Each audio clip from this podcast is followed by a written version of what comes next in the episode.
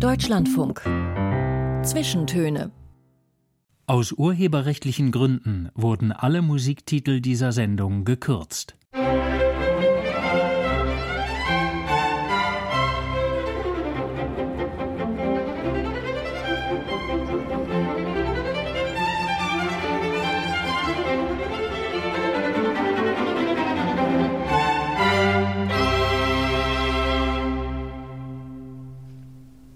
Am Mikrofon der Zwischentöne ist Maja Elmenreich. Mein Gast heute ist die Regisseurin und Drehbuchautorin Caroline Link. Sie erzählt in ihren Filmen meist von kleinen Menschen vor großen Herausforderungen, von Kindern und Jugendlichen, denen das Leben nicht immer gut mitspielt. Regina zum Beispiel, sie muss mit ihren Eltern vor den Nazis nach Kenia fliehen. Ihre Geschichte hat Caroline Link in dem Film Nirgendwo in Afrika erzählt und 2003 dafür einen Oscar bekommen. Oder Hans-Peter, der strengt sich so sehr an, seine depressive Mutter aufzuheitern, kann ihren Suizid aber nicht verhindern. Die Verfilmung von Harpe Kerkelings Autobiografie Der Junge muss an die frische Luft wurde mit zahlreichen Preisen geehrt, unter anderem beim Deutschen Filmpreis mit dem Titel Besucherstärkster Film des Jahres. Oder zuletzt Caroline Links erste Fernsehserie Safe. Da lässt sie uns vier junge Patienten quasi in Echtzeit bei ihren Therapiesitzungen begleiten. Dafür gab es nicht nur einen blauen Panther, auch nicht nur den Grimme-Preis, sondern auch den Deutschen Serienpreis. Caroline Link, herzlich willkommen. Hallo. Es gibt ja diesen etwas zweifelhaften Ausdruck des Frauenverstehers, um den soll es jetzt erstmal nicht gehen am Anfang, aber ich habe mir die Frage gestellt, ob man sie eine Kinderversteherin nennen darf. Fühlen Sie sich da getroffen mit diesem Begriff? Können Sie was damit anfangen, dass Sie besonders gut Kinder verstehen? Ähm, ich weiß nicht, auf jeden Fall ist es so, dass ich mich wirklich schon seit sehr langer Zeit für Kinder und Kindheit interessiere und dass man wahrscheinlich zwangsläufig, wenn man sich so sehr für ein Thema interessiert oder für eben für diese, diese kleinen Menschen oder, oder eben auch Kindheit, dass man dann irgendwann äh, äh ein Versteher wird, natürlich. Kann sein, wenn man sich viel, viel damit beschäftigt. Äh, Kindheit hat mich immer interessiert, Kinder haben mich immer interessiert und ich beobachte die eigentlich schon mein Leben lang. Schon als junges Mädchen habe ich mich für Kinder interessiert. Das heißt, Sie können guten Draht aufbauen zu Kindern? Ja, die Kommunikation mit Kindern fällt mir sehr leicht. Äh, diese direkte Art, ähm, die, die positive Kraft, die Energie, die darüber kommt, äh, das interessiert mich. Und natürlich auch der Gedanke, dass Kinder mehr oder weniger als ähm, unbeschriebenes, als weißes Blatt auf die Welt kommen mit ihren genetischen Dispositionen und erblichen äh, Anlagen natürlich, aber trotzdem doch eigentlich dann so stark geprägt werden durch das, was ihnen widerfährt, dass, ähm, dass sie mir erstmal grundsätzlich extrem sympathisch sind.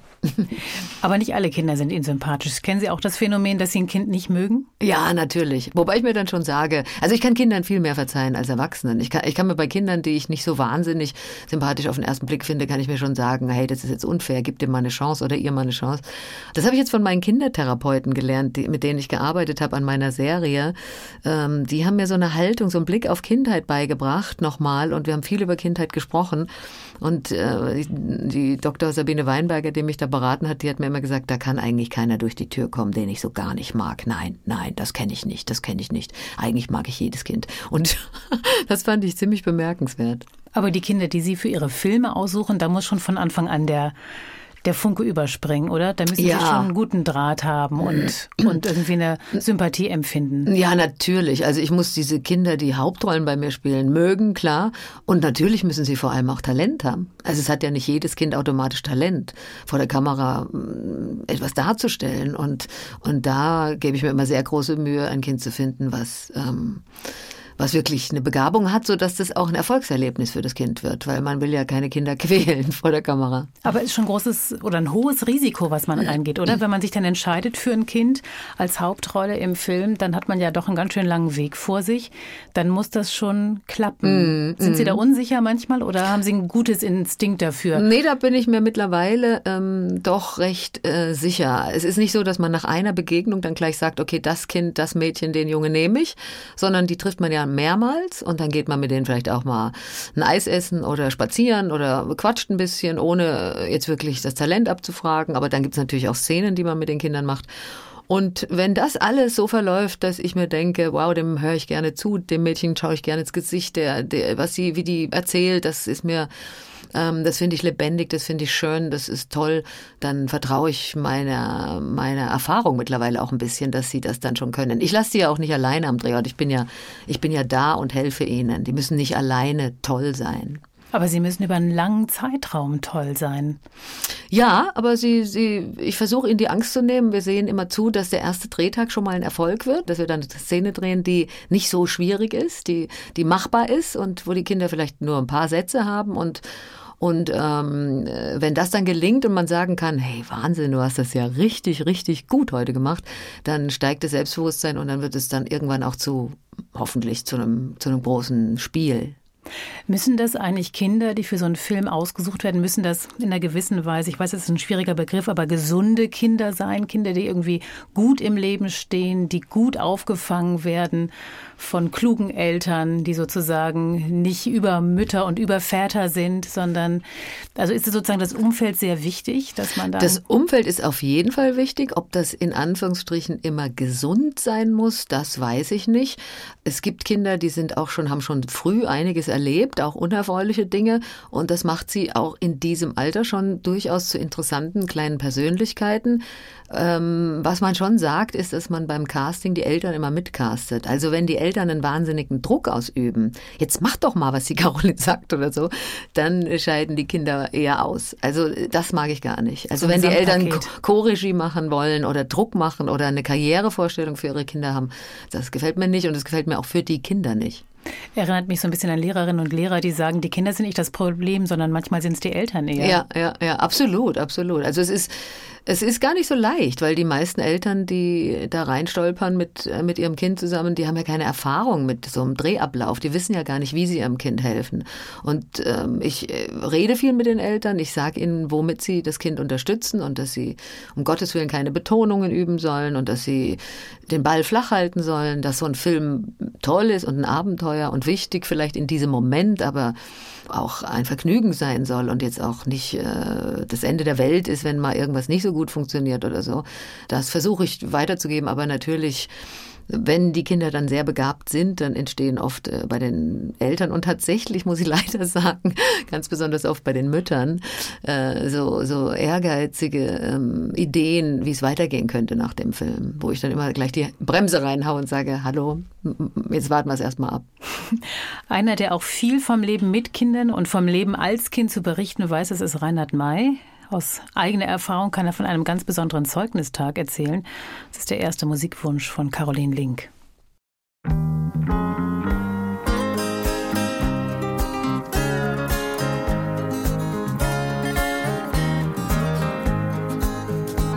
Ich denke, ich muss so zwölf Jahre alt gewesen sein.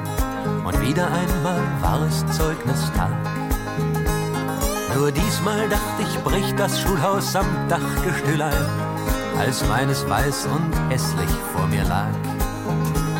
Dabei waren meine Hoffnungen keineswegs hochgeschraubt. Ich war ein fauler Hund und obendrein höchst eigenwillig, doch trotzdem hätte ich nie geglaubt, so ein totaler Versager zu sein ein totaler Versager zu sein. So, jetzt ist es passiert, dachte ich mir, jetzt ist alles aus, nicht einmal eine. Urkundenfälschung, die von den Eltern nicht geahndet, sondern mitgetragen oder zumindest gedeckt wird. Reinhard Mays Erinnerungen an einen ganz besonderen Zeugnistag. Das war der erste Musikwunsch von Zwischentöne-Gast Caroline Link. Ja, Menschen, die, wie es Reinhard May formuliert, Kindern Zuflucht und Sicherheit geben, die sie schützen, retten und tragen, die gibt es in ihren Filmen auch immer wieder. Welche, welche, welche Bedeutung haben solche Menschen in ihren Filmen?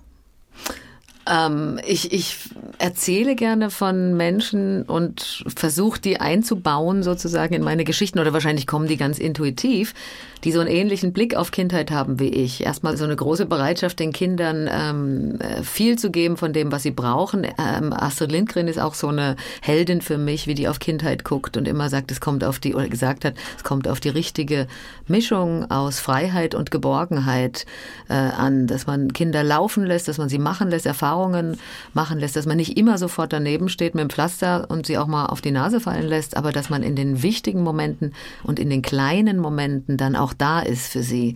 Das fand ich immer ganz toll und ich finde, Reinhard May hat in seinen Liedertexten auch diese Haltung Kindheit gegenüber, dass er einen großen Respekt, eine große Liebe, eine große Freude empfindet über, über die Kinder in seinem Leben. Und das, das rührt mich immer wahnsinnig. Ist auch so schön beobachtet, dass er, wie er sagt, ähm, man muss als Eltern auch mal äh, fünf Grade sein lassen und wenn es drauf ankommt, einfach an der Seite der Kinder stehen.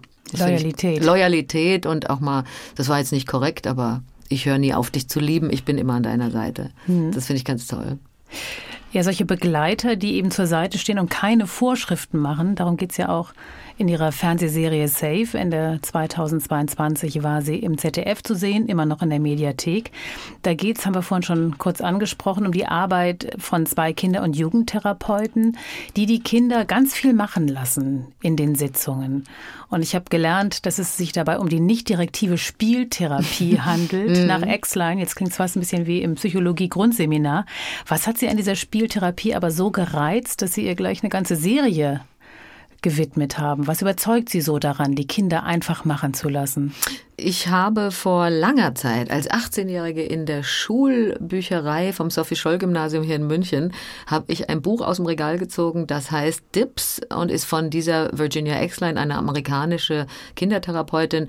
Und darin beschreibt sie einen Fall von einem vermeintlich, ist er dann gar nicht, autistischen kleinen fünfjährigen Jungen, der nicht kommuniziert, äh, der sehr in sich selbst zurückgezogen ist. Und sie schafft es mit dieser Spieltherapie, äh, ihn aus seiner Reserve zu locken. Und das Buch habe ich mit 18 schon verschlungen. Ich habe es geliebt. Ich fand es so faszinierend, was da die Wirkkräfte sind. Also weil sie tatsächlich scheinbar ähm, nicht sehr viel tut, diese Therapeutin. Aber da habe ich dann jetzt gelernt, damit habe ich mich damals schon beschäftigt und dann immer mal wieder, was machen Kindertherapeuten mit Kindern, wenn sie ja nicht die ganze Zeit mit denen reden? Also Kinder sind ja keine Analytiker, sie wollen nicht über ihre Probleme unbedingt sprechen. Jugendliche vielleicht schon eher, aber Kinder erstmal nicht. Wie drücken die sich aus? Was ähm, führt dazu, dass man ihnen helfen kann, dabei sich selbst zu helfen? Und Kinder reinszenieren viel, was sie erlebt haben, in ihrem Spiel, also ein begleitetes Spielen in dem die Kinder ausdrücken können, was sie wollen.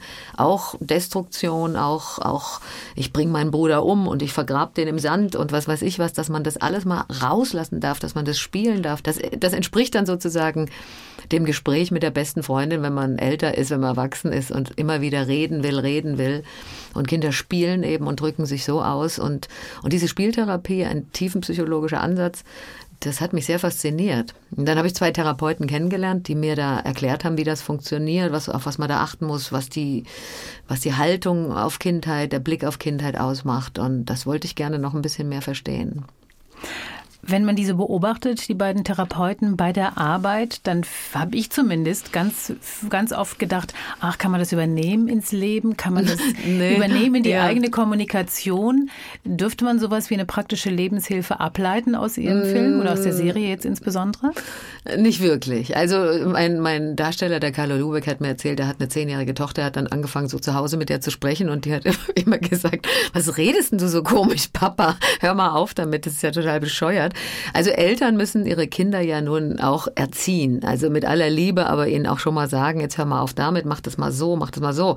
Therapeuten müssen Kinder ja nicht erziehen. Da geht es darum, dass die Kinder ihre eigenen verwirrenden Gefühle verstehen und dass sie auf sich selbst zurückgeworfen immer wieder gespiegelt bekommen, wo der Schuh drückt, was sie belästigt, was sie stört. Und das ist ein ganz anderer, eine ganz andere Aufgabenstellung.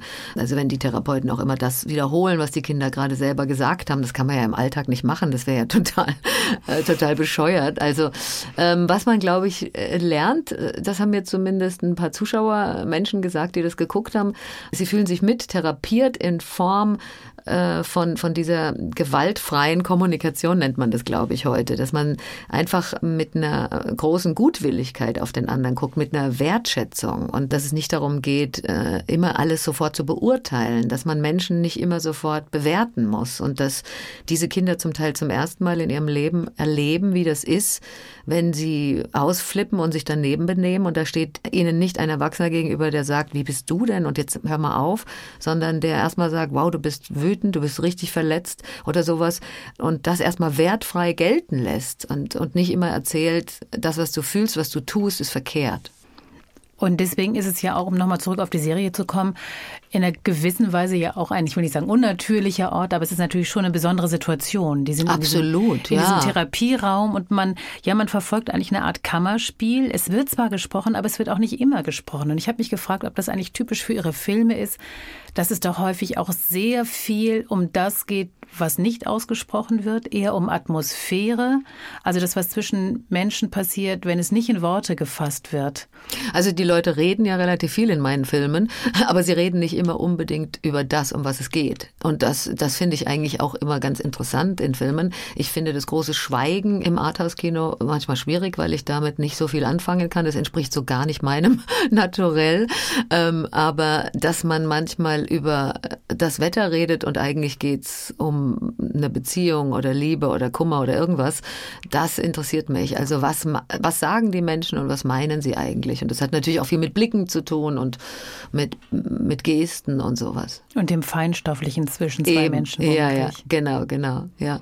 Kommen wir mal zur nächsten Musik. Stevie Wonder plädiert dafür, sich nicht zu viele Sorgen zu machen.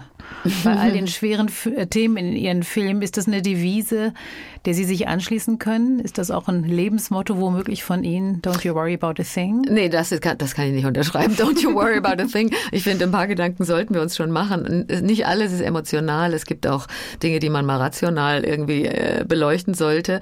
Aber ich liebe das, dass Stevie Wonder diesen wunderbaren Optimismus hat und, und ich höre einfach im Auto oder, oder auch zu Hause gerne Musik, die, die mich einfach mal ein bisschen, bisschen upliftet sozusagen.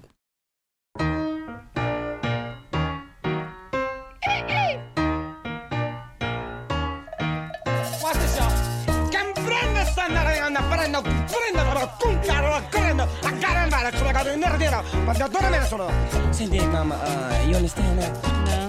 Well, uh, like, I don't understand how you can, cause like I've been, uh, you know, Paris, Beirut, you know, I've been, uh, Iraq, Iran, Eurasia, you know, I speak very, very, um, fluent Spanish, uh, todo está bien chévere. You understand that? Bien chévere, Chévere. bien Chévere. Is that right, mama? Yeah, cause I got my shaking room, I'm gonna do the thing. Everybody's got a thing,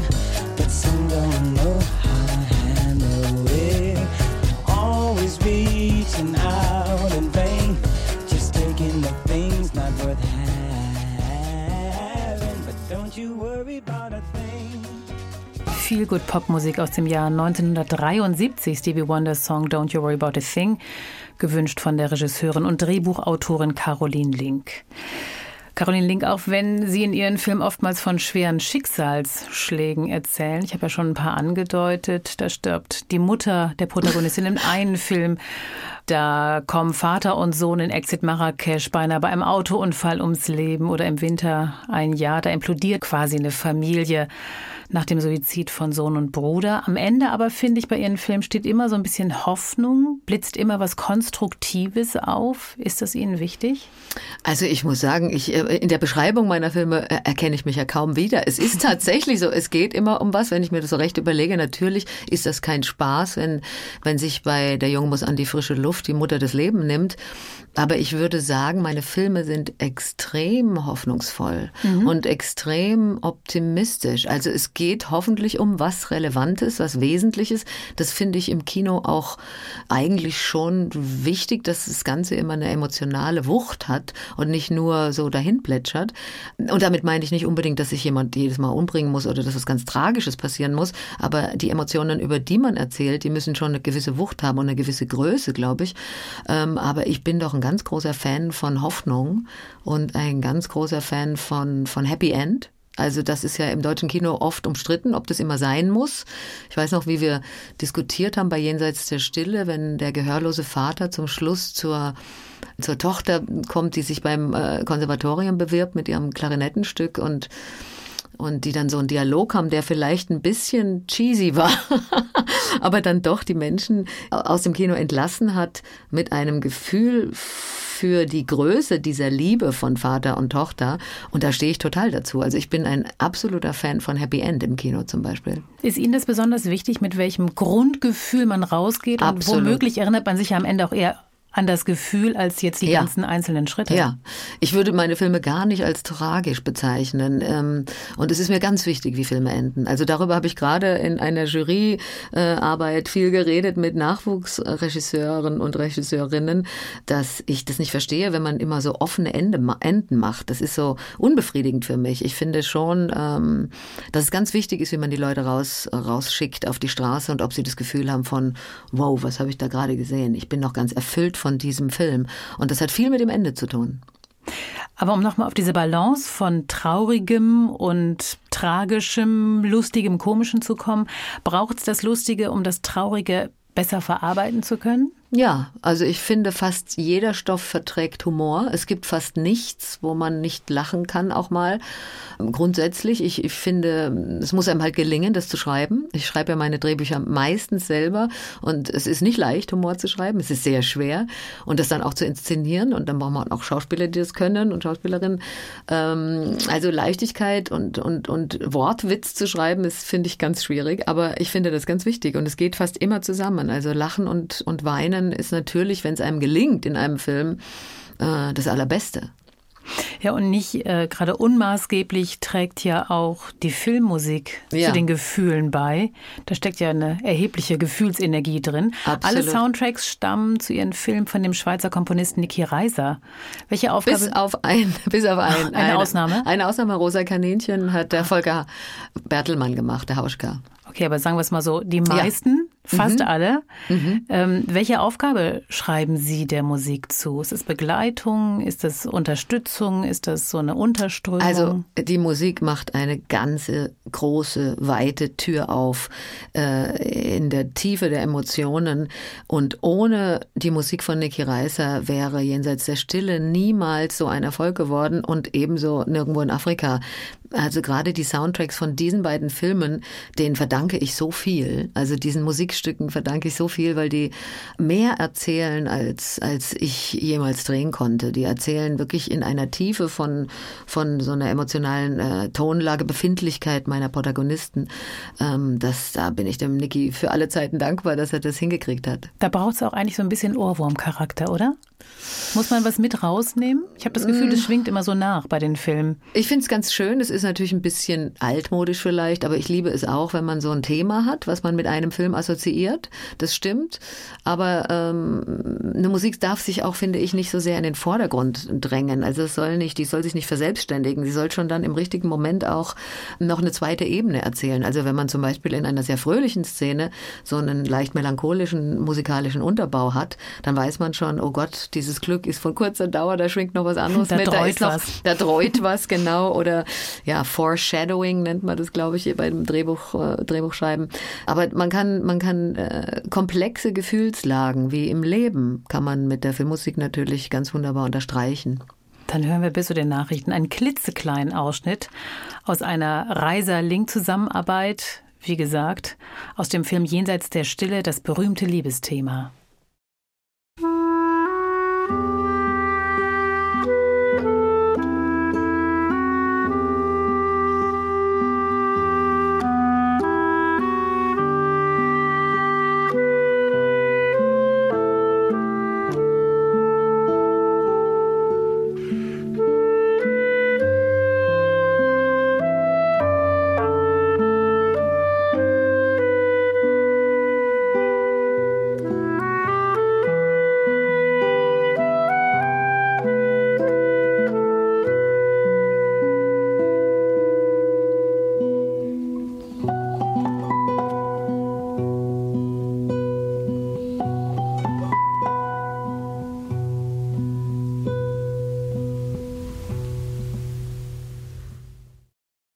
Weiterhin am Mikrofon ist Maja Elmenreich und weiterhin zu Gast ist die Filmregisseurin Caroline Link. Über Kinder und Jugendliche, über Kindheit und Jugendzeit haben wir schon ausführlich gesprochen. Liegt auch auf der Hand, denn junge Menschen sind die Protagonistinnen und Protagonisten in ihren Filmen. Frau Link, lassen Sie uns über Ihre Kindheit sprechen. Denken Sie gerne zurück? Absolut, kann ich sofort spontan sagen, ja. Ähm, ich habe das Glück gehabt, in einer Kleinstadt aufzuwachsen. Das finde ich bis zu einem gewissen Alter super. Irgendwann wurde es dann vielleicht ein bisschen langweilig, aber da sind dann meine Eltern auch mit uns nach München gezogen, von Bad Nauheim, einer Kleinstadt bei Frankfurt in Hessen. Und die Kindheit in dieser kleinen, überschaubaren Stadt war schon wirklich sehr schön. Sehr geborgen, sehr, äh, also, ja, erstmal so. Man, äh, man muss ja echt, wenn man heute so auf die 70er Jahre guckt, ähm, hat es ja auch immer alles nochmal einen, äh, einen anderen Beigeschmack, wenn man sich mal genau überlegt, was man alles so erlebt hat, im Positiven wie im Negativen. Aber die Zeiten haben sich ja wirklich geändert. Ja. Was meinen Sie mit dem Beigeschmack? Na, wenn ich heute mit meiner Mutter spreche darüber, ähm, meine Eltern hatten ein Restaurant in Bad Nauheim und meine Mutter musste abends auch ins Restaurant gehen und, und arbeiten. Und hat uns dann einfach auch schon als relativ kleine Kinder abends alleine gelassen. Würde und heute keiner mehr würde machen. Würde keiner mehr machen, ist glaube ich sogar verboten gesetzlich. Mhm. Meine Mutter musste zur Arbeit gehen und, und wenn ich sie heute frage, äh, Mama, wie konntest du das machen? Hast du dir keine Gedanken gemacht, dass wir da ganz alleine sind? Wir hätten ja totalen Mist anstellen können oder und, so. und dann sagt sie mir, ach, in den 70er Jahren, wir haben uns da nicht so viel Gedanken über, über euch, über Kinder gemacht. Also, und, und meine Mutter liebt uns heiß und innig, ist überhaupt keine Frage, aber dieses wie sie das vielleicht nennen würde, Gedöns um Kinder. Das gab es damals nicht so. Die haben alle gearbeitet ähm, äh, und, und es ist, war dann halt nicht zu ändern. Also es war keine überbehütete Kindheit, wie man es vielleicht heute dem einen oder anderen Kind nee. der, der einen oder anderen Familie nachsagen ja, kann. Kindern wurde schon auch ganz schön was zugemutet. Die, die, die Erkenntnis, dass es sowas gibt wie eine Psyche bei Kindern und dass die Schaden nehmen kann vielleicht auch, das war noch gar nicht so verbreitet. Also dass, dass meine Großmütter auch, das waren so äh, sehr liebenswerte, aber auch in einer gewissen Weise taffe Kriegsfrauen, die haben sich auch nicht so viele Gedanken darüber gemacht, ob es den Kindern jetzt gut geht. Die hatten ihre eigenen Themen und auch meine Mutter musste da in, der, in gewisser Weise funktionieren. Und ich will das nicht verharmlosen. Also ich glaube, für mich war das okay, weil ich eine große Schwester hatte. Aber für eben diese große Schwester war es manchmal nicht so lustig, mit mir kleiner Maus dann da abends alleine zu sein. Die hat sich manchmal wahrscheinlich ein bisschen überfordert gefühlt von der Situation. Hatte dieses Restaurant, dieser Betrieb Ihrer Eltern, stand der immer so an erster Stelle? War das in einer gewissen Weise eine Konkurrenz Nee, aber ich habe immer, wenn jetzt so Freunde von mir sagen, ach, wenn ich mal älter bin, dann mache ich mal eine Kneipe auf und so, dann sage ich immer, ja, Prost Mahlzeit. Ähm, überlegt euch das gut, weil ich habe mitgekriegt in meiner Kindheit, äh, wie viel Arbeit das ist, äh, ein Restaurant zu haben, wie viel Ärger es immer mit den wie im Personal gibt. Und dass man eben Tag für Tag bis spät in die Nacht da steht und dass man dann am nächsten Morgen wieder einkaufen fahren muss und dass man einfach sehr viel, wenn andere frei haben, arbeiten muss. Und das ist ähm, strapaziös. Und für eine Familie mit kleinen Kindern ist es tatsächlich extrem strapaziös. Haben Sie mitgeholfen? Haben Sie mithelfen müssen bei irgendwas? Nee, das wollten meine Eltern eigentlich nicht. Die wollten uns da nicht so oft dabei haben. Manchmal haben wir sonntags ein bisschen, auch um ein bisschen Taschengeld zu verdienen, ein bisschen geholfen. Ich habe meistens in der Küche irgendwelche Töpfe gespült und meine Schwester war schon ein bisschen älter, die durfte dann schon mal ein paar Teller servieren und sowas. Aber eigentlich waren wir ganz selten im Restaurant. Wir waren immer bei der Oma. Die war auch ein ganz wichtiger Mensch in unserer Kindheit. Das war so ein Ruhepol? Die war die Mutter meines Vaters und die war Ruhepol, weil sie nicht mehr gearbeitet hat, aber eben die hatte wirklich, und das kapiere ich eigentlich jetzt erst als erwachsene Frau, hatte die ja wirklich viel erlebt äh, durch den Krieg, durch die Verwundung ihres Mannes, äh, lange Zeit alleine gewesen mit ihren drei Kindern, immer wirklich wenig Geld gehabt. Das äh, war, das waren Frauen, die waren in einer gewissen Weise auch bei aller Liebe zu uns, waren sie aber trotzdem auch ziemlich hart. Weil, wahrscheinlich, so würde man es heute sagen, weil auch traumatisiert? Na, eher im Sinne von, stell dich nicht so an. Also mhm. wegen so Kleinigkeiten macht man nicht so ein Gedöns. Mhm. Also wenn mal irgendwas ist und man mal kurz irgendwie oder weil man sich mal wehgetan hat oder so, eher nicht so ein ja nicht so ein Gedöns machen über über Kleinigkeiten. Kommen wir zur Musik. Auf Ihrer Wunschliste steht ein Titel aus dem Jahr 1976, Heaven Must Be Missing an Angel von Tavares. Da Lauter so altes Zeug. da geht es, wenn man dem Text ganz genau zuhört, um eine Beziehung zwischen Erwachsenen. Aber für Sie ist das Musik, die Sie an Ihre Kindheit erinnert. Ja, 70er Jahre, klar. Wurde das, das Radio laut aufgedreht bei Ihnen, wenn so eine Musik lief? Mein Vater war, also beide meine Eltern waren sehr junge Eltern und die waren, wenn ich mir das jetzt heute so vorstelle, mit fast 60, die waren Mitte 20 25 waren die Eltern und hatten schon ein Restaurant und, und die haben natürlich genauso wie alle anderen jungen Leute Musik gehört und, und, und haben ganz oft im Auto, wo wir auf dem Schoß meines Vaters am Lenkrad saßen, äh, laut das Radio aufgedreht und, und, und laut mitgesungen.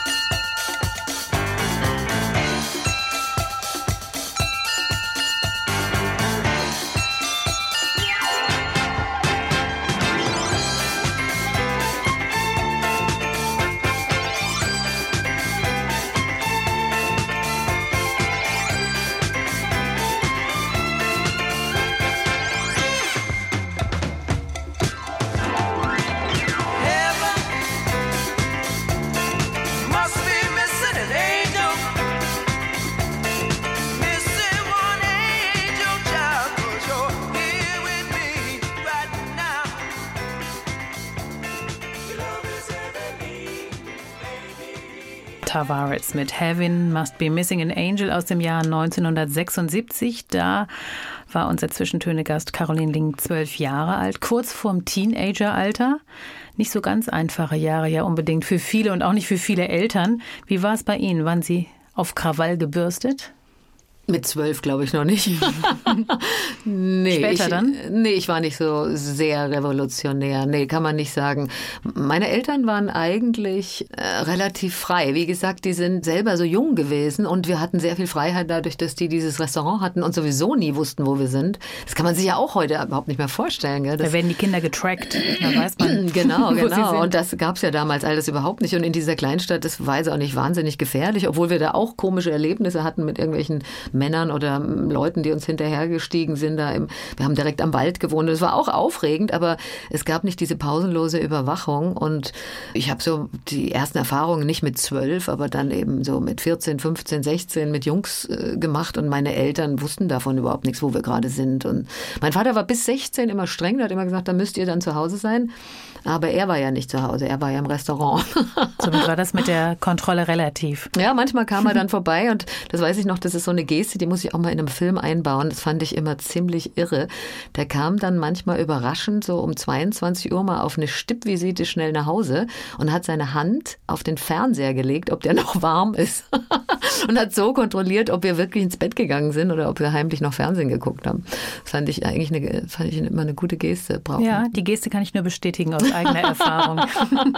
Na, heute werden die nicht mehr warm, die Fernseher, oder? Aber Heute, ist der, Ding, heute ist der Zug abgefahren. Aber Ja, ja, ja, ja. In meinem Fall in den 70ern gab es diesen Griff der Mutter auch. Ja, Die wusste, ja. ob man gerade schnell die Treppe hochgeflitzt ja, war. genau. Aber Fernsehen, apropos, gab es da schon irgendwie in Ihrer Jugend äh, erste Spuren zum späteren Berufsweg? Sowas wie Filmhunger oder besonders großes Leseinteresse? Kann ich leider immer nicht sagen. Ich werde das oft gefragt, woher das kommt, die Liebe zum Kino. Aus meiner Kindheit kommt es eher nicht. Also ähm, ich erinnere mich an Fernsehserien, die wir alle geguckt haben und natürlich äh, über die wir dann auch in der Schule geredet haben. Aber wir waren äh, nicht im, im, im Kino so viel. In Bad Nauheim gab's für die Kurgäste halbseidene, äh, was weiß ich, äh, Softporno-Filme und ab und zu mal einen Mainstream-Film. Aber da habe ich sicher keine, keine Kinokultur kennengelernt. Ab und zu sind wir mit an unserem freien Tag, wenn die, das Restaurant, die Pfeffermühle hieß das, wenn das geschlossen war, dann sind wir mit meinem Vater nach Frankfurt gefahren und ins Kino gegangen. Und ich erinnere mich, dass ich als ziemlich kleines Mädchen mit meinem Vater in Love Story gegangen bin mit äh, Ryan O'Neill und Ellie McGraw. so ist es. Und der Film ist ja so unfassbar traurig. Also sie stirbt ja zum Schluss an Krebs. Und dann habe ich meinen Papa weinen gesehen im Kino und das hat mich sehr beeindruckt. Und ich habe ihn immer von der Seite angeguckt und habe gestaunt, dass mein Vater im Kino weint und was das Kino kann. Das war das größere Ereignis als Ja. das, was auf der Leinwand passiert war. Tatsächlich, ja. Ich habe dieses Ausmaß dieser Liebe und sowas habe ich eigentlich überhaupt nicht so richtig kapiert. Ich war viel zu klein und wahrscheinlich war der Film für mich auch noch gar nicht erlaubt. Aber das äh, bleibende Erlebnis war tatsächlich, meinen Vater weinen zu sehen. Ein großes Erlebnis kam für Sie dann nach dem Abi. Da sind Sie ein Jahr als Au-pair nach Kalifornien gegangen. Was hat Sie da hingezogen? War das der große Wunsch, in dieses große Land zu gehen? Oder wollten Sie, um ganz nah mal beim Au-pair zu bleiben, hatten Sie Lust, Zeit mit Kindern zu verbringen? Also mein Vater war als ganz junger Mann, war der auch in Amerika und der hatte so einen Stapel Schallplatten mitgebracht, ähm, so in den 60er Jahren äh, mit Musik aus Amerika und hat uns immer vorgeschwärmt von New York und von äh, Boston und auch von der Westküste und so und wo er überall war und, und, und hat das immer ganz toll gefunden, Amerika. Amerika war, als ich jung war, ein richtig cooles Land. Also wir wollten eigentlich alle nach Amerika. Meine ganzen Freundinnen hier aus dem Gymnasium, die wollten alle nach LA, die wollten alle oder an die Ostküste. Das ist anders heute. Meine Tochter will überhaupt nicht mehr nach Amerika. Amerika hat an, an Glamour und, und Zauber tatsächlich durch Trump und durch diese ganzen Entwicklungen stark verloren, würde ich mal sagen. Aber ich wollte unbedingt nach Amerika. Ich wollte das. Und für mich, meine Eltern haben nie gesagt, du kannst machen, was du willst, wir zahlen das ungefähr. Ich musste mich da selbst finanzieren und da äh, kam dann nur Au pair in Frage. Und mit Kindern, wie gesagt, das fiel mir immer leicht. Es war absolut kein Problem. Ich hatte zwei süße kleine California Boys, auf die ich aufpassen musste. Und das war eine ganz tolle Zeit. Also die großen Erwartungen sind in Ihrem Fall eingelöst worden, was das Au-pair-Jahr und auch was die USA angeht. Ich war nicht so kritisch. Ich war da bei einer Familie. Ich bin mir sicher, die haben die Republikaner gewählt. Die, die hatten immer so T-Shirts an, da stand drauf Support the Troops. Die waren, die waren so richtige ähm, Orange County Konservative. Aber ich war mit 18 nicht besonders politisch und ich habe immer so eher äh, mich interessiert für, für, wie leben die da, wie sind die so drauf und auch wenn sie komisch drauf sind, ist das ja auch ganz interessant. Also ich war da nicht so meinungsstark, wie meine Tochter das heute ist. Also Sie haben nicht unbedingt Studien betrieben, sind dann zurückgekommen aus Ich habe gemerkt vor allem, glaube ich, dass auch Menschen, die politisch wahnsinnig reaktionär sind, in andere Beziehungen wieder ganz bezaubernde Menschen sein können. Ich habe relativ früh gelernt, auf Reisen, auf vielen Reisen, weil ich schon immer wahnsinnig gern gereist bin, dass Menschen immer mehr sind als das, was man im ersten Moment annimmt. Das fand ich irgendwie auch bei meiner amerikanischen Familie ziemlich erhellend. Große Lebenslehre.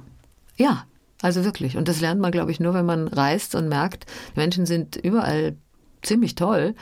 Und was sie dann manchmal so antreibt, ist muss man versuchen, wenn man möchte, zu verstehen oder auch nicht. Aber auf jeden Fall ist es oft anders, als man denkt. Und als Sie dann zurückfahren, wie sollte es weitergehen? Was stand zur Diskussion? Ich wollte dann, ich habe ach so ganz schreckliche Dinge. Ich habe dann ausprobiert irgendwie mich bei der Hochschule für Gestaltung. Ich wollte immer was Kreatives machen. Dann habe ich da irgendwie saß ich da im Aufnahmeraum und musste aus dem Blatt Papier einen Stuhl basteln und saß da und dachte mir, hä, wie soll das denn gehen, während um mich herum lauter begabte Menschen äh, Schaukelstühle geflochten haben aus einem Stück Papier und ich wusste, hier bin ich falsch, das wird nix. Und dann äh, habe ich gejobbt als Komparsin am Drehort und dann kam langsam der Wunsch, hey, das ist ja cool, man kann ja Geschichten mit der Kamera erzählen. Fotografiert habe ich schon immer gerne. Aber, aber ich habe eigentlich nicht wirklich äh, inhaltlich das Kino so geliebt, dass ich deswegen Filme machen wollte. Und dann kam es am Ende doch. Dann kam es am Ende tatsächlich doch, ja. Hören wir mal wieder Musik. Und zwar den großen Platters-Klassiker The Great Pretender. Den haben Sie sich gewünscht als Erinnerung an Ihren Vater? Ja, also nicht, weil er der Pretender ist, sondern weil er die Platters so gelebt hat. Wie gesagt, er war lange in den USA, hatte diese ganzen Schallplatten mitgebracht. Und die Platters äh, für mich ist total mein Vater.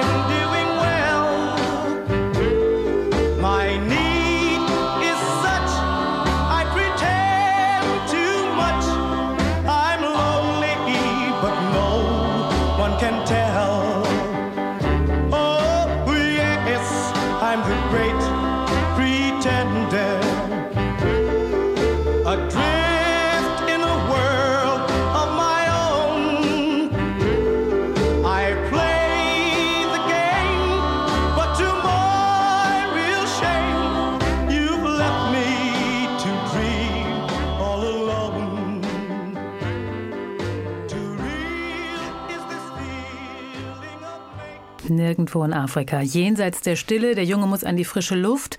Nur drei Filme von Regisseurin Caroline Link, die sich als Erinnerungsmusik für ihren Vater The Great Pretender von The Platters gewünscht hat. Welche Erinnerungen kommen Ihnen in den Kopf, wenn Sie die Musik hören? Ach, dass mein Vater eigentlich eine ziemlich coole Socke war.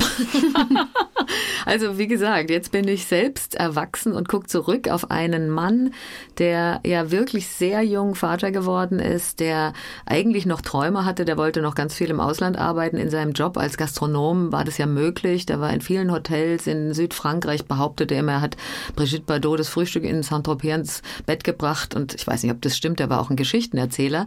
Aber ich glaube so, so einen gewissen Lebensmut und so ein bisschen auf geht's, jetzt gucken wir uns das mal an und, und mal gucken, ob's gut geht, aber jetzt, wer nichts wagt, so ungefähr, der nichts gewinnt.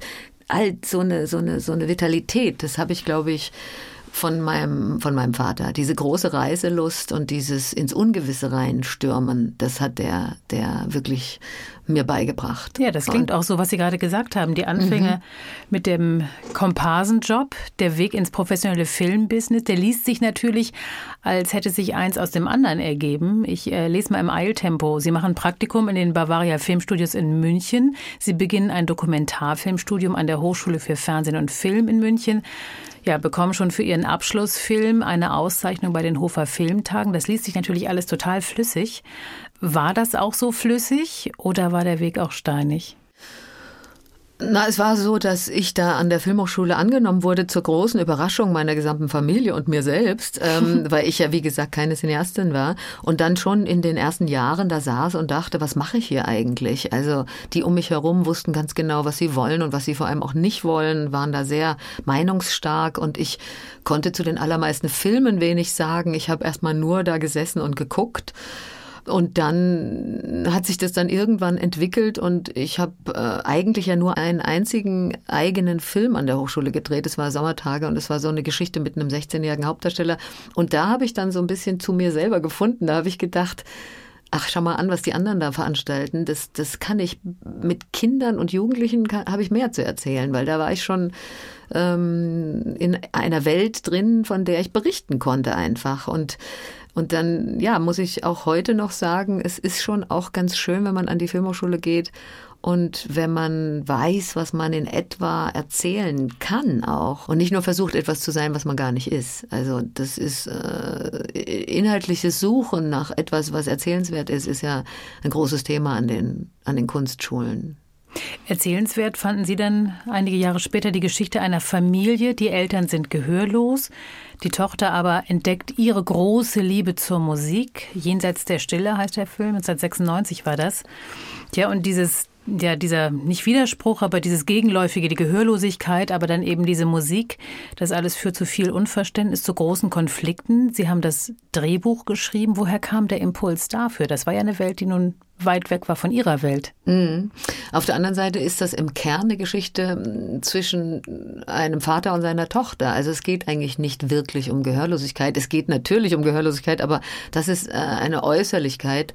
In Wahrheit geht es um Kommunikation in einer Familie, äh, um, um dieses sich verlieren und am Ende aber doch wissen, unsere Liebe zueinander ist eigentlich unkaputtbar, also sozusagen. Und, und das ist auch, glaube ich, das, warum der Film viele Menschen so emotional berührt hat, weil sie sich identifizieren konnten, auch mit diesem gehörlosen Vater. Einfach ein Vater, der darum kämpft, dass er sein Kind nicht verliert an eine Welt, die ihm sehr fremd ist. Und, und äh, die Gehörlosigkeit fand ich dann spannend. Das, darüber habe ich mal gelesen in einem, in einem Zeitungsartikel, wo eine erwachsene Frau beschrieb, dass sie als Kind mit gehörlosen Eltern immer falsch übersetzt hat. Das fand ich sehr lustig, die Idee. Äh, dass das nicht immer nur traurig ist alles, sondern dass man da als Kind, als hörendes Kind auch eine gewisse Machtposition hat in so einer Familie. Und das fand ich sehr originell. Und dann habe ich diese beiden Themen, Vater, Tochter und dieses Gehörlosigkeit, habe ich zusammengebracht.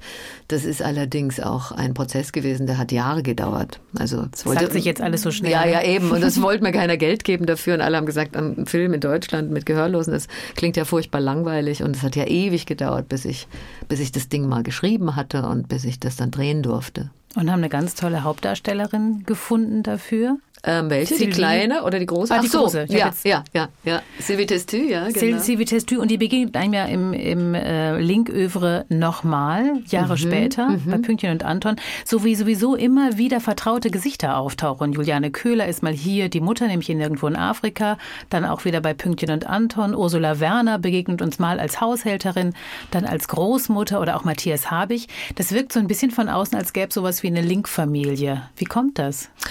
Große Treue? Eigentlich, äh, ja, eigentlich würde man ja am liebsten immer mit denen arbeiten, mit denen sich das schon bewährt hat. Aber eigentlich mache ich das ja gar nicht so oft. Also es ist eher so, dass die Freunde oder die Schauspielerinnen, Freunde, die, die, die man dann so hat nach so einer intensiven Arbeit, dass die natürlich sagen, schreib noch mal was Schönes für mich und so. Und das mache ich dann nicht. Und die sind dann immer enttäuscht, wenn ich jemand anders besetze. Aber klar, also wenn man weiß, das ist, sind einfach großartige Schauspieler, dann will man die natürlich auch nochmal besetzen. Aber ich versuche eigentlich nicht so sehr, mich immer wieder zu wiederholen. Ich will nicht immer die gleichen Leute besetzen. Fällt Ihnen das schwer, dann im Zweifelsfall zu sagen, nee, du bist es jetzt nicht, es ist jemand anderes? Ja, es fällt mir schon schwer. Also es ist, weil man die Menschen schätzt und weil man sie mag vor allem Ding, vor allen Dingen und, und auch eben toll findet und, und aber es muss ja auch wirklich immer stimmen. Ich mache das nicht, um sie dann nicht zu besetzen, ähm, sondern ich mache das dann tatsächlich, ähm, weil ich, äh, dass ich jemand anders besetze, weil ich dann glaube, der oder diejenige ist einfach stimmiger.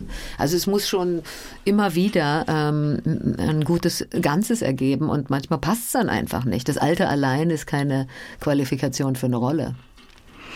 Kommen wir zur nächsten Wunschmusik von Caroline Link, Killing Me Softly with His Song, in der Klassikerfassung von Roberta Fleck. Der Song inspiriere sie beim Schreiben, haben sie quasi auf dem Beipackzettel zu ihrer Wunschliste geschrieben. Das heißt, sie hören Musik, während sie schreiben? Nee, aber bevor ich was aufschreibe, muss ich erstmal eine Idee haben. Und ähm, äh, komischerweise kommen mir oft Ideen für meine Drehbücher, wenn ich im Auto sitze und da höre ich sehr viel Musik. Oder wenn ich in einem Zug sitze oder mich bewege. Also im Stillen am Schreibtisch auf dem leeres Blatt guckend fällt mir manchmal nichts ein. Dann muss ich mich bewegen und habe Musik in den Ohren. Und das ist so ein äh, Song, der, der hat so eine Tonlage, so eine Stimmungslage, die mich inspiriert. Was ist das für eine Stimmungslage? Ist das Melancholie? Ist ja, das ja, ja, ja, ja. Melancholie ist mir ein sehr vertrautes und sehr liebgewonnenes Gefühl. Ich mag das. Ich bin ähm, ist ja nicht traurig, ne? Nein, es ist nicht traurig, aber es ist äh, für mich viel, was Kino ausmacht, hat was mit einer Sehnsucht zu tun, nach einer kleinen Unstimmigkeit. Wenn alles super, super in Ordnung ist, dann muss man ja auch nicht unbedingt eine Geschichte erzählen. Irgendwo muss ja irgendwas im Argen liegen und, und das hat was mit Emotionalität zu tun und das ist so eine, so eine Gefühlslage, die ich im Kino sehen will auch. Strumming my pain with his fingers,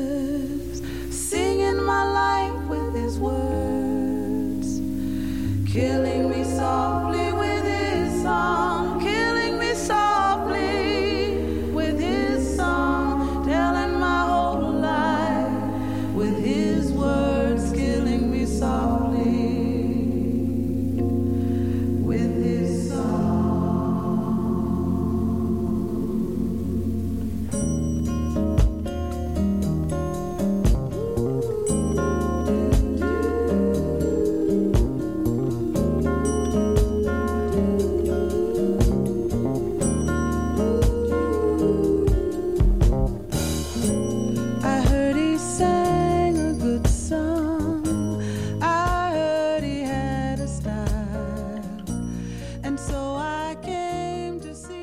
Killing Me Softly with His Song, Roberta Fleck, über die wundersame Erfahrung, dass ein Künstler, hier ist es ein Sänger auf einem Festival, einem aus der Seele spricht. Ist das in gewisser Weise auch Ihr Ziel beim Schreiben, Caroline Link? Also für das Publikum emotional so nachvollziehbar wie möglich zu schreiben?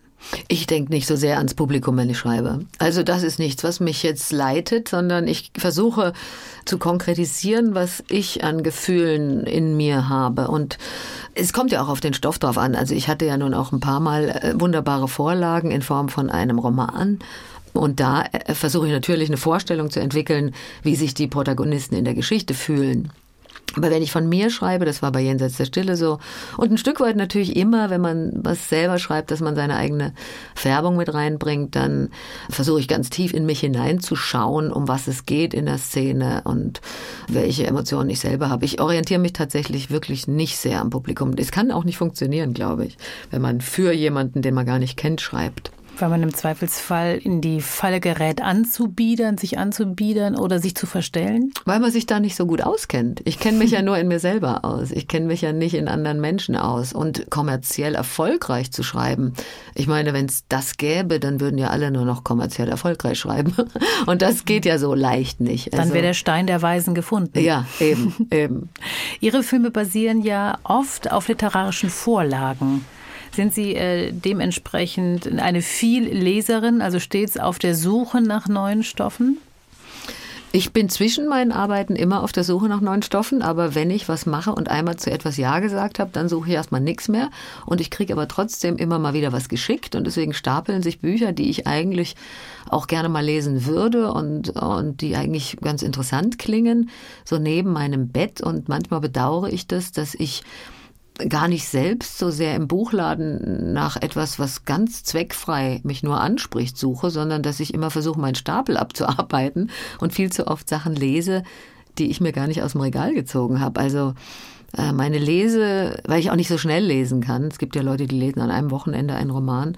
Hm, das kann ich nicht und dann, dann bin ich mit meinem, mit meiner Leseökonomie manchmal ein bisschen bisschen verzweifelt. Das heißt aber, es läuft immer so eine Art Kontrollprogramm mit, wenn Sie es lesen. Also sehen Sie immer den potenziellen Film währenddessen? Sind Sie naja, ich lese dann, bei Bildern? Ich lese auch gerne mal so einen politischen Text oder sowas oder irgendwas jetzt gerade von Navid Kermani oder so und oder das hat jetzt dann keinen Zweck in dem Sinn, außer mein eigenes Interesse. Aber wenn ich ähm, Geschichten lese, dann denke ich oft darüber nach. Oder ich lese Geschichten, die sich zur Verfilmung eventuell eignen würden, ja. Hm. Und wenn Sie dann schreiben, ähm und insbesondere, wenn man ein Drehbuch schreibt, spricht man eigentlich die ganze Zeit? Also texten Sie mit der hörbaren Stimme, die immer wieder mitspricht und, und darauf achtet, ob es wirklich gesprochene Sprache ist, ob es wirklich ein Dialog sein kann? Laut sprechen tue ich nicht, ich stelle mir das vor dass das jemand sagt. Sie ich höre das, ich höre das im inneren Ohr, ja. Mhm. Aber zunächst schreibt man ja erstmal keine Dialoge. Zuerst das Schwierigere ist ja fast äh, erstmal den Rahmen und den Verlauf der Geschichte überhaupt äh, aufzuschreiben. Das heißt, man schreibt ein Treatment, das ist auf 20 Seiten die Geschichte, in Szenen schon. Äh, und was sie dann reden, das entsteht dann beim nächsten Schritt und das ist dann nochmal eine ganz andere Herausforderung.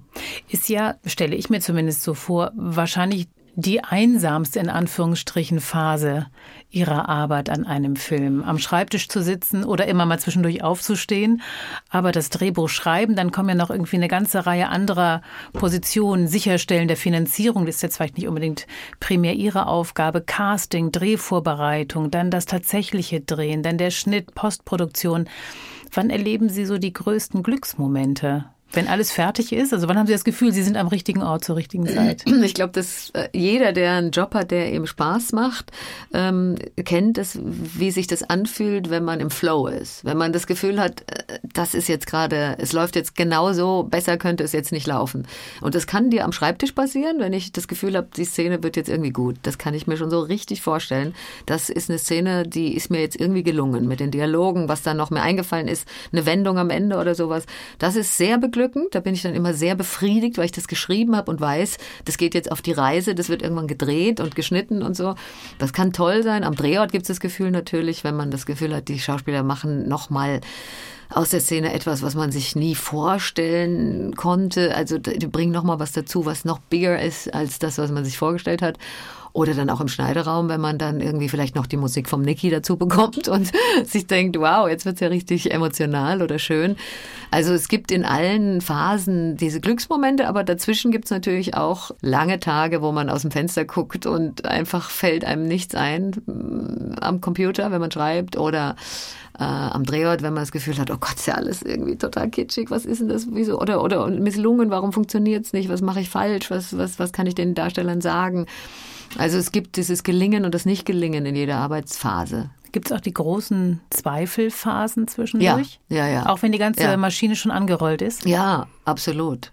Also bei mir ist es dann immer, oh Gott, ist ja alles so langweilig. Also nicht, weil ich die Schauspieler und Schauspielerinnen nicht gut finde, sondern dass ich manchmal zweifle, dass meine doch eher oft sehr äh, leisen Stoffe vielleicht ein bisschen zu leise sind.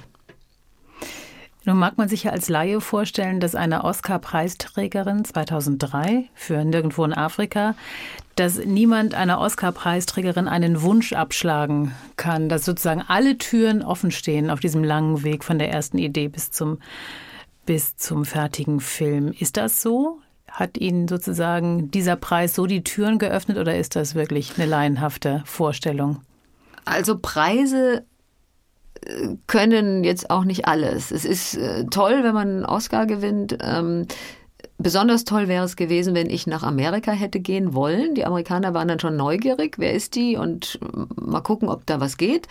Das wollte ich nicht, weil ich damals ja ein ganz kleines Baby hatte und wollte nicht nach Amerika mit, mit Familie ziehen. Und es wäre auch gar keine Option gewesen, ehrlich gesagt. Mm, aber in Deutschland ist, äh, war große Aufregung natürlich. Wow, der erste Oscar seit langer Zeit in Deutschland. Aber was tatsächlich wirklich eine große Freiheit bringt, ist allein, ehrlich gesagt, ob ein Film im Kino ganz gut gelaufen ist, der letzte Film. Und wenn du Filme machst, die ein paar Leute reingehen, dann wird es leichter mit der Finanzierung des nächsten Films. Aber wenn man einen Oscar gewinnt und dann keine Zuschauer hat mit den nächsten Filmen, dann ist der Oscar auch nicht viel wert. Hm, der Junge muss an die frische Luft. Die Autobiografie von Happe Kerkeling, das war dann so ein Door-Opener. Also jenseits der Stille und nirgendwo in Afrika und auch Pünktchen und Anton, das hatten ja, die hatten ja alle gute Zuschauerzahlen, Gott sei Dank. Und das ist dann so was, was mir entgegenkommt, wenn ich jetzt sage, das möchte ich jetzt machen und das ist jetzt eine, mein nächstes Projekt, das ist eine vollkommen ausgedachte Geschichte, kein Bestseller-Verfilmung, das mache ich alleine jetzt sozusagen. Ähm, und dass ich das machen kann und das ist auch nicht ganz billig, weil da passieren so gewisse Dinge, die was kosten, das kann man leichter, sehr viel leichter oder vielleicht überhaupt nur machen, weil ich davor ein paar Filme gemacht habe, wo ein paar Leute reingegangen sind. Als nächstes steht auf unserem Fahrplan für dieses Gespräch Musik von der Soul-Sängerin Yakato. Diamonds heißt der Titel. Wann hören Sie den? Was mögen Sie daran? Das ist so eine Musik, ähm, die ich immer auflege, wenn ich Gäste habe, weil ich die wahnsinnig schön finde, so als Stimmung im Raum. Ähm, das ist eine äh, deutsch-ghanaische Soulsängerin und ich habe ja auch ein großes Faible für Afrika und ich liebe die. Ich finde, die hat eine unheimlich gute Energie. Sind Sie gerne Gastgeberin? Ja, sehr gerne.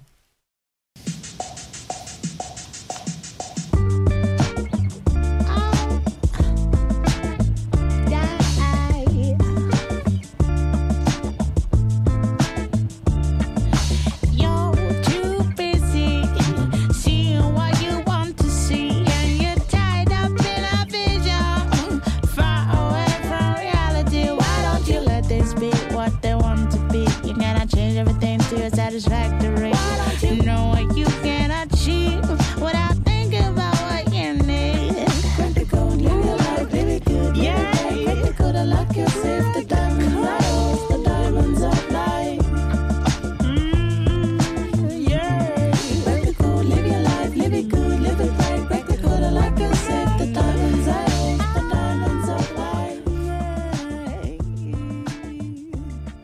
Yakato mit ihrem Titel Diamonds. Darin kommt die kluge Zeile vor, ich übersetze mal sinngemäß, wenn man nützliche Kritik erhält, solle man zusehen, daraus zu lernen. Wie offen sind Sie für Kritik, Frau Link? Lassen Sie die an sich heran? Die Kritik? Jetzt da muss man jetzt ganz ehrlich sein und es ist schon manchmal schmerzhaft. Es kommt natürlich sehr darauf an, wie die formuliert wird. Das habe ich nun auch durch meine Beschäftigung mit der Kinderpsychotherapie gelernt, dass Sprache alles entscheidend ist und wenn es jemand gut meint mit mir und mich kritisiert, dann kann ich damit schon umgehen. Wenn jemand einem eine Watschen runterhaut mit der Kritik, dann kann man das natürlich immer schlecht annehmen, aber vielleicht denkt man mal darüber nach. Kritik irgendwie bei der Arbeit oder sagen wir mal Verbesserungsvorschläge, das mag ich sehr. Also ich habe wirklich ein ganzes Team von tollen Frauen, muss ich auch sagen, gar nicht aus politischer Erwägung, sondern weil ich die alle großartig finde in meiner Truppe und und wenn die viel sagen, das finden wir noch nicht gut genug, das machen wir nochmal anders. Szenenbildnerin, ähm, Kamerafrau, ähm, Kostümbildnerin und so weiter, dann bin ich sofort dafür zu haben. Apropos Kritik, Ihr Name ist ja vergleichsweise häufig unter offenen Briefen oder Petitionen zu lesen. Ob es jetzt zum Beispiel um die bessere Förderung junger Filmschaffender geht oder um bessere Konditionen fürs Drehen zu Corona-Zeiten oder jetzt vor einiger Zeit erst nach dem Hamas-Überfall auf Israel gegen Antisemitismus und für Solidarität mit Israel und Jüdinnen und Juden auf der ganzen Welt. Empfinden Sie ähm, ja Ihre Prominenz so ein bisschen auch als Pflicht, sich zu positionieren, die Stimme laut hörbar zu machen? Ja, ich finde schon, dass es ein Privileg ist, dass man überhaupt gefragt wird, möchtest du das unterschreiben? Und wenn man ähm, dazu stehen kann, es kommen auch Briefe, die ich nicht unterschreibe, weil ich das schwierig finde.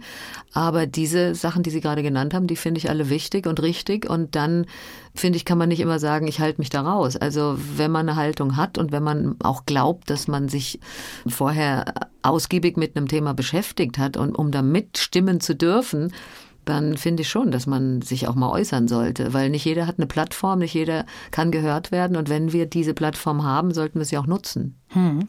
Sie engagieren sich, um noch weitere Beispiele anzuführen, auch für mehr Diversität in der Film- und TV-Branche, sind Schirmherrin der Stiftung Kindergesundheit. Wonach entscheiden Sie denn, welchem guten Zweck Sie Ihr Gesicht und Ihre Stimme geben? Sie müssen auch mal Nein sagen wahrscheinlich. Ne? Ich muss oft Nein sagen, ja. Also vor allem was, was Petitionen und Briefe und sowas angeht. Aber ähm, die Stiftungen, die ich unterstütze, das sind ja alles Stiftungen, die mit Kindern zu tun haben. Und die kenne ich alle in- und auswendig. Ich kenne vor allem die Leute, die die betreiben. Und die liegen mir wirklich sehr am Herzen und die sind engagiert. Und ich weiß, äh, dass ich die vorbehaltlos nach außen tragen möchte. Die Stiftung Kindergesundheit oder auch Children von Florian Langenscheidt. Das sind Stiftungen, die machen ganz tolle Sachen. Und da gilt es wahrscheinlich auch eine längere Zeit dabei zu bleiben und nicht einfach nur so eine Eintagsfliege nee. zu sein. Ja, ja, nee, absolut. Da bin ich dann eine Weile dabei. Also jetzt bei denen und im Kuratorium oder ähm, ich nutze die Gelegenheit, wenn ich das kann, mit irgendwelchen Screenings von meinen Filmen oder so ein bisschen Geld in die Kasse zu bringen oder einfach so ähm, Benefizveranstaltungen mitzumachen oder, oder eben einfach diese, diese Projekte auch ein bisschen nach außen zu kommunizieren. Sie haben auch ein Kinderbuch geschrieben, Finnys Geheimnis, ein Kinderbuch, das ja das Kinder stärken soll, erzählt von einem kleinen Fuchs, dem ein Erwachsener deutlich zu nahe kommt. Dieses Kind, dieser kleine Fuchs, Finny, wehrt sich dann aber. Mhm. Auch das ja eigentlich eine politische Aussage, ein politisches Engagement, so ein Film, äh, so ein Buch.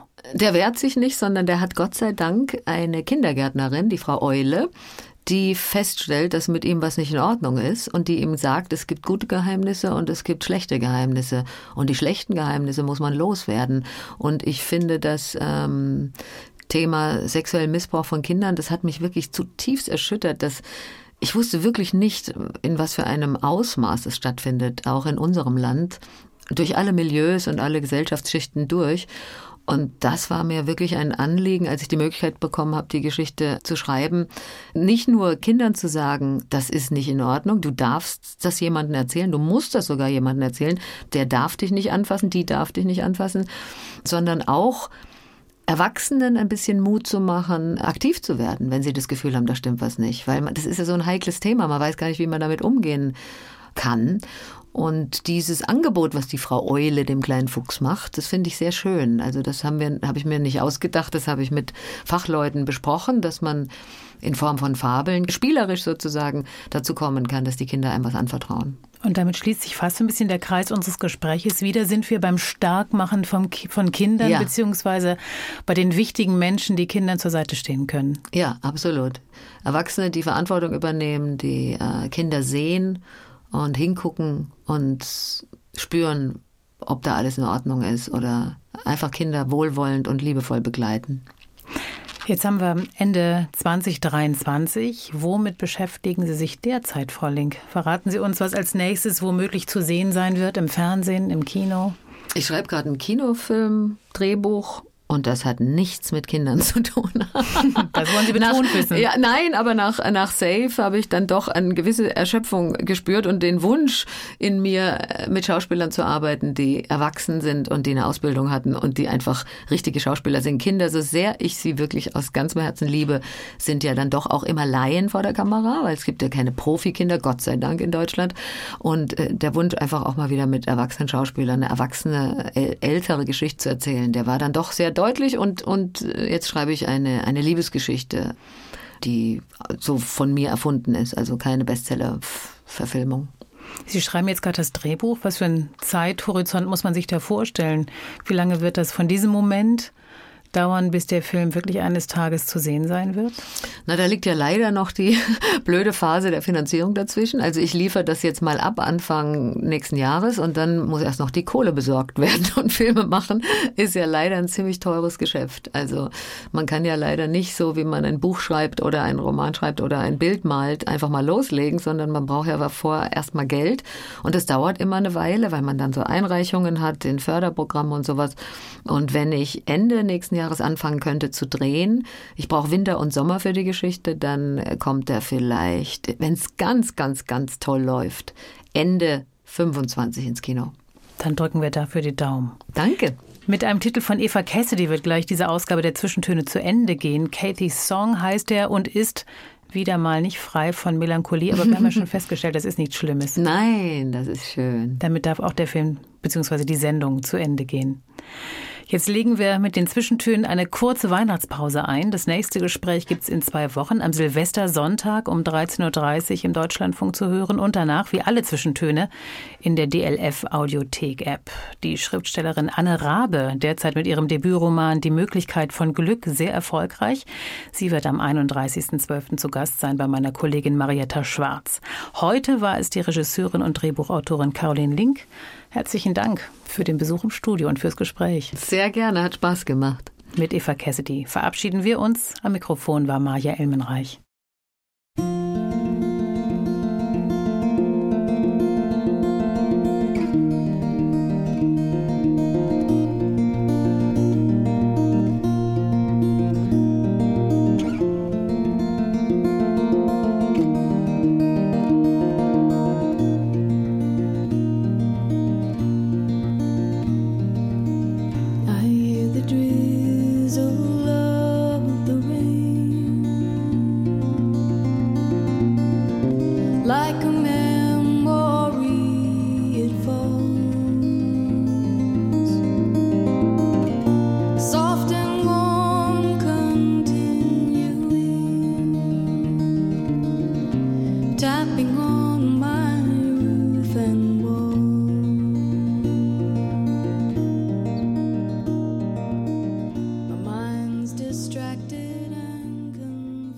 Aus urheberrechtlichen Gründen wurden alle Musiktitel dieser Sendung gekürzt.